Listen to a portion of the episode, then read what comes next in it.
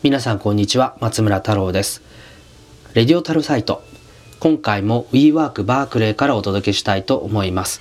でこの番組なんですけど、えー、今回からですね Apple Note というノートで展開している Apple 系に関する走り書きの有料マガジンがあるんですがこれを1ヶ月分まとめていこうという企画をスタートしたいなと思ってます。まああんまりかっちり何分で喋りましょうとかそういうこともなくですね、えー、だらだらっと話題尽きるまでお届けしたいなと思っているんですがあ、まあ、タイトルはですねレディオトルサイト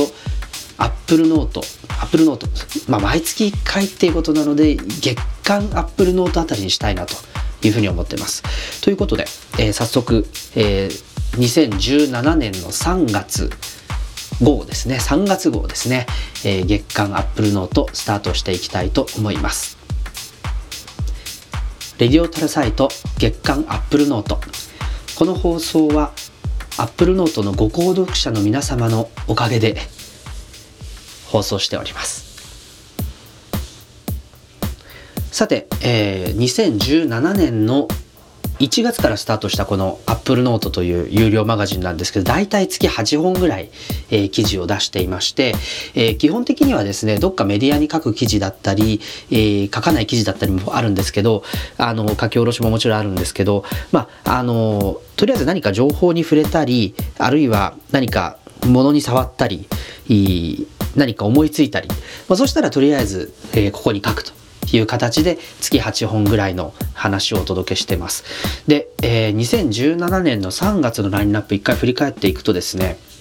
まあ、あの、月初、3月の頭あたりは、まあ iPhone、次の iPhone がライトニングやめんじゃないか、USB-C になるんじゃないかみたいな話がありましたね。で、あと、えー、3月3日の更新で、これは、あの、トラックバット全盛の時代かと思いきや、あ、マジックマウス2を買ったという話でですね、えマジックマウス2のレビューだったりがあります。で、そして、え今月はですね、結構その人工知能とか Siri とか、この辺について割と、こう、えー、考える機会が多かったんで、まあ、Siri とかスマートフォームの話題がありますね。3月10日、えー、Siri に耳打ち、音声アシスタント学園の現在と期待すること。Siri がクラスをまとめるにはどうしたらいいか。そんな話題。そして、えこれは取材を受けたという話なんですけど、アップルパークについてインタビューを受けましたという話をしました。そして、えー、こちらは3月17日、えー、ホームキットを使って分かったホーム、スマートホームが普及しない決定的な理由と、シリが解決する問題について。そしてその翌週ですね、ここが今月の山だったんじゃないかなと思うんですけど、えー、春の新色コレクションということで iPhone7 プロダクトレッドモデルや iPad 単なる iPad ですね。あと各種アクセサリーが登場しましたよという3月21日のアップデート。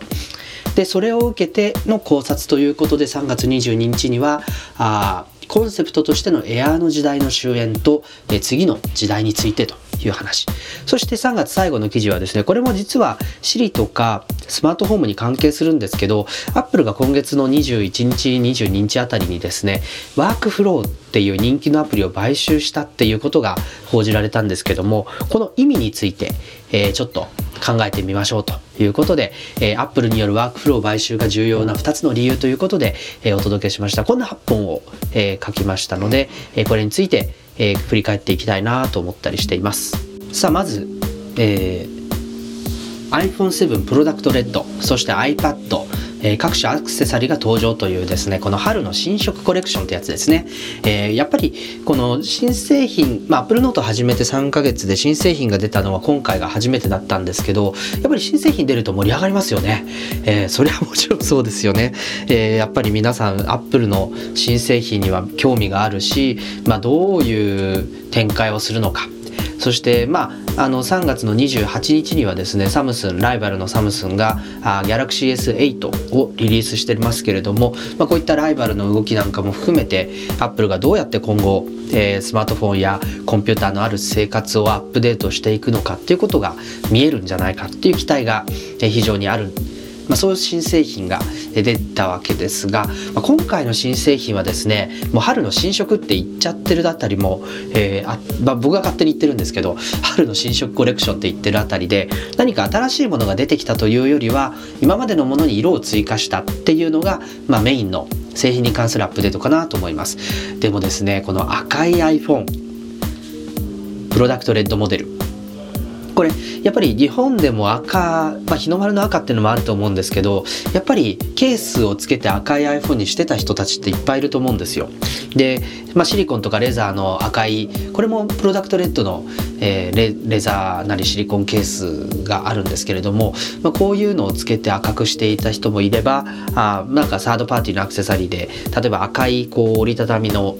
え、フリップ式のケースをつけてる人もいたかもしれません、まあ、とにかくそういって、えー、なんかワンポイントになるようなそんな赤っていう色を選んでる人っていうのは少なからずいたと思うんです。だけどこの今回のプロダクトレッドモデルっていうのはそういったケースをつけなくても赤い。でしかも、えー、まあこれ結構悩んだんじゃないかなとは思うんですけどジェットブラックみたいなそのツヤツヤのブラックではなくて今までのその、えー、3回、えーと、被膜処理ですね、えー、これが施されたそのアルミのアップルのアルミっぽい質感の赤ということで、まあ、若干派手すぎない渋みもあるというようなあ色になっています。でプロダクトレッドモデルやっぱり、えー、スペシャルエディションって書いてある通りですねジェットブラックと同じ扱いがされてまして iPhone7、iPhone7 プラスともにですね 128GB モデルと 256GB モデルだけ 32GB モデルはありませんという、まあ、そんな仕様になっているので、えー、こうやっぱり販売単価を上げるっていうスペシャルモデルの使命をきちんと果たしていくんじゃないかなということもあります。まあでも実際 iPhone を例えばですけど5年以上使ってる人は 32GB モデルのあの何て言うんでしょうね iPhone 16ではもちろん無理ですけど 32GB モデルの iPhone ってちょっとやっぱり足りないですよね。なんか写真だけでそれぐらいいきそうですし、もちろん iCloud フォトライブラリなんかではそのサムネイルだけ手元に残して本編あのまあ高解像度の写真はクラウドに残すっていうこともできますけどそれにしてもですね、えー、10GB が写真だとしてあと,、えーと、いろんなデータとか音楽とかアプリとか入れるとですね本当にやっぱり32じゃ足りない、まあ、最低ラインっていう感じがするんですね。まあ、そういった意味でいくとなんかおのずとそもそもその128以上を選択してきた、まあ、今までそれ以前であれば64だと思うんですけど、まあ、128以上を選択してきたとすればその、まあ、いつの間にか高い単価を払ってるってことはあるんですけどただレッドモデルだからとかジェットブラックだからっていうことでその割高感をその色にこだわる人が割高感を感じるってことも、まあ、ないんじゃないかなとは思います。で、えー、やっぱりこのあと赤っていう色の戦略性っていう部分ですね、まあ、これはあのやっぱりそのエイズ撲滅の運動に参加するパートパートナーシップ10周年ということもあって、まあ、そんな記念モデルではあるんですけれどもただあの面白いことにですねあのまあこのアップルが今回リリースの中でちらっと書いていたのがあの、まあ、今後あの恒常的にプロダクトレッドモデルの iPhone が買えるようになるっていうふうに書いていたんですね。でこれってもちろん今回の iPhone7 はそうなんですけど例えば iPhone7 プラスごめんなさい iPhone7S とか iPhone7S プラスみたいなモデルが出てきた時にも最初から赤は用意されていくのかなっていう期待があります。まあもう一回赤い iPhone 出しちゃったので次あえてずらして出す必要ないとは思うんですけれども、まあ、そういった意味でこの赤い iPhone っていうのはあこうレギュラーラインナップに加わっていく特別色という期待もあるのかなと思っています。で赤い iPhone、まあ、すごく、まあ、それだけで珍しいしその赤っていうインパクトもあるしあの、まあ、例えばちょっとァッションの中でとか持ち物の中でワンポイントになるとか、まあ、そういった意味合いもあるんですけどやっぱりこれ中国市場ですよね。中国市場ではこのプロダクトレッドスペシャルエディションっていう名前は付けられない。ただの紅色赤色っていうことで、えー、登場するわけですけれどもティム・クックさんによると、えー、このプロダクトレッドモデルっていう名前が付いてなくても、えー、きちんとあのレッドドットオルグに寄付は行くというふうに明言されていますけれどもただこう中国市場で、えー、まあアップルがなぜこのプロダクトレッドを避けたかっていうところではやっぱりそのエイズに関する病気に関する情報みたいなものを主張してそれを改善していきましょうっていうのがまあレッドのキャンペーンなんですけれどもその情報の部分が統制を受ける可能性があってそれを避けたいっていう、えー、意向があるというふうに分析されていますね、えー、ただ中国では赤っていうのはやっぱり一番人気があるえー、カラーになっていますので、えー、非常にやっぱりおめでたいイメージありますよね。なのでこの赤い iPhone というのは中国でやっぱりこれからどんどん売れていく、まあ、そういうモデルになっていくことも期待できます。あの中国市場やっぱりずっとですね30%とか25%とかっていう形で、えー、売上自体があ落ちてしまっている市場だっただけにこの赤い iPhone っていうのがあの起死回生になるかどうかっていうのは注目しているところですね。ただやっぱりそのこれからの生活がどうなるかとか新しいスマートフォンの世界がどうなるかっていう話とは今回の赤い iPhone のアップデートっていうのは違うわけですよ。ただ一方で面白い示唆があるなと思ったのはこうスペックじゃない新しい色っていう部分でこれだけこう話題を作ってき作ろうとしているし、えー、それに対して人が反応したりあるいは中国市場、まあ、どうなるかまだ分かんないですけど、えー、と反応を示すことになるとすればもうスマートフォンってそのガジェットやっぱガジェットってスペックとかサイズとか薄さとかそういうところが重視されているしアップルもそこに加担してきた立場ではあるんですけどもうそろそろスマートフォンってだんだんそういったガジェット的な扱いじゃなくていいんじゃないかと。もっとその持ち物としてとかあの自分をこう表現するものとしてっていう立場で、えー、選択したり選んだりするっていうことが起きてくるんじゃないかっていうところがやっぱりすごくこのレッドモデルを投入してどう反応が出るかっていうところの、まあ、一つのあの評価の指標になるんじゃないかなと思うんですね。で確かに今 iPhone SE もアップデートされてますけれどもあの下手したら iPhone5S でも、えーそこまでこう高度なことをしないのであれば十分の性能を発揮してくれるわけですよね。で後で話しますけど iPad だって2011年に登場した iPad2 が、えー、家庭の中とか学校の中の特定の用途でもきちんとまだ役割を果たしているわけですよ。まあ、そんなにあのパフォーマンスを求めない使い方っていうところはもうこなれていてとにかく5年前6年前のデバイスであってもちゃんと役割を果たすと。でスマートフォンはどんどん毎年発展してきてるんですけどその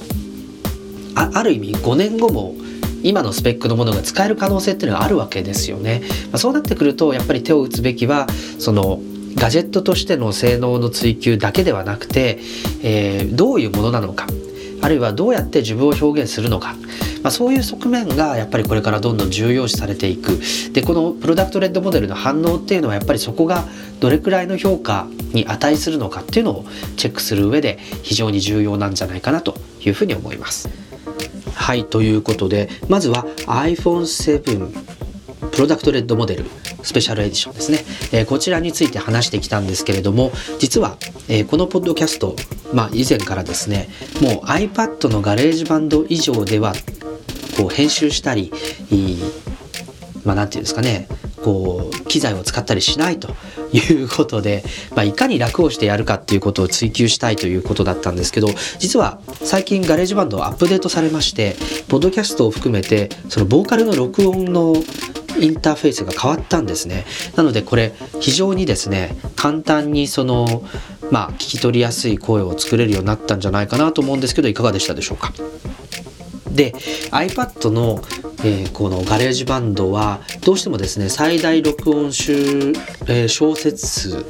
小節数ですねが640なんですね。でこのまま次に iPad の話題に行ってしまうとですねそれを超えてしまいそうですので、えー、ここで一旦、えー、切りまして、えー、次の、えー、ファイルに行きたいと思います。テープチェンジってやつですね。はい。ということで、えー、引き続きレディオタルサイト月刊アップルノートお楽しみくださいレディオタルサイト月刊アップルノートこの放送は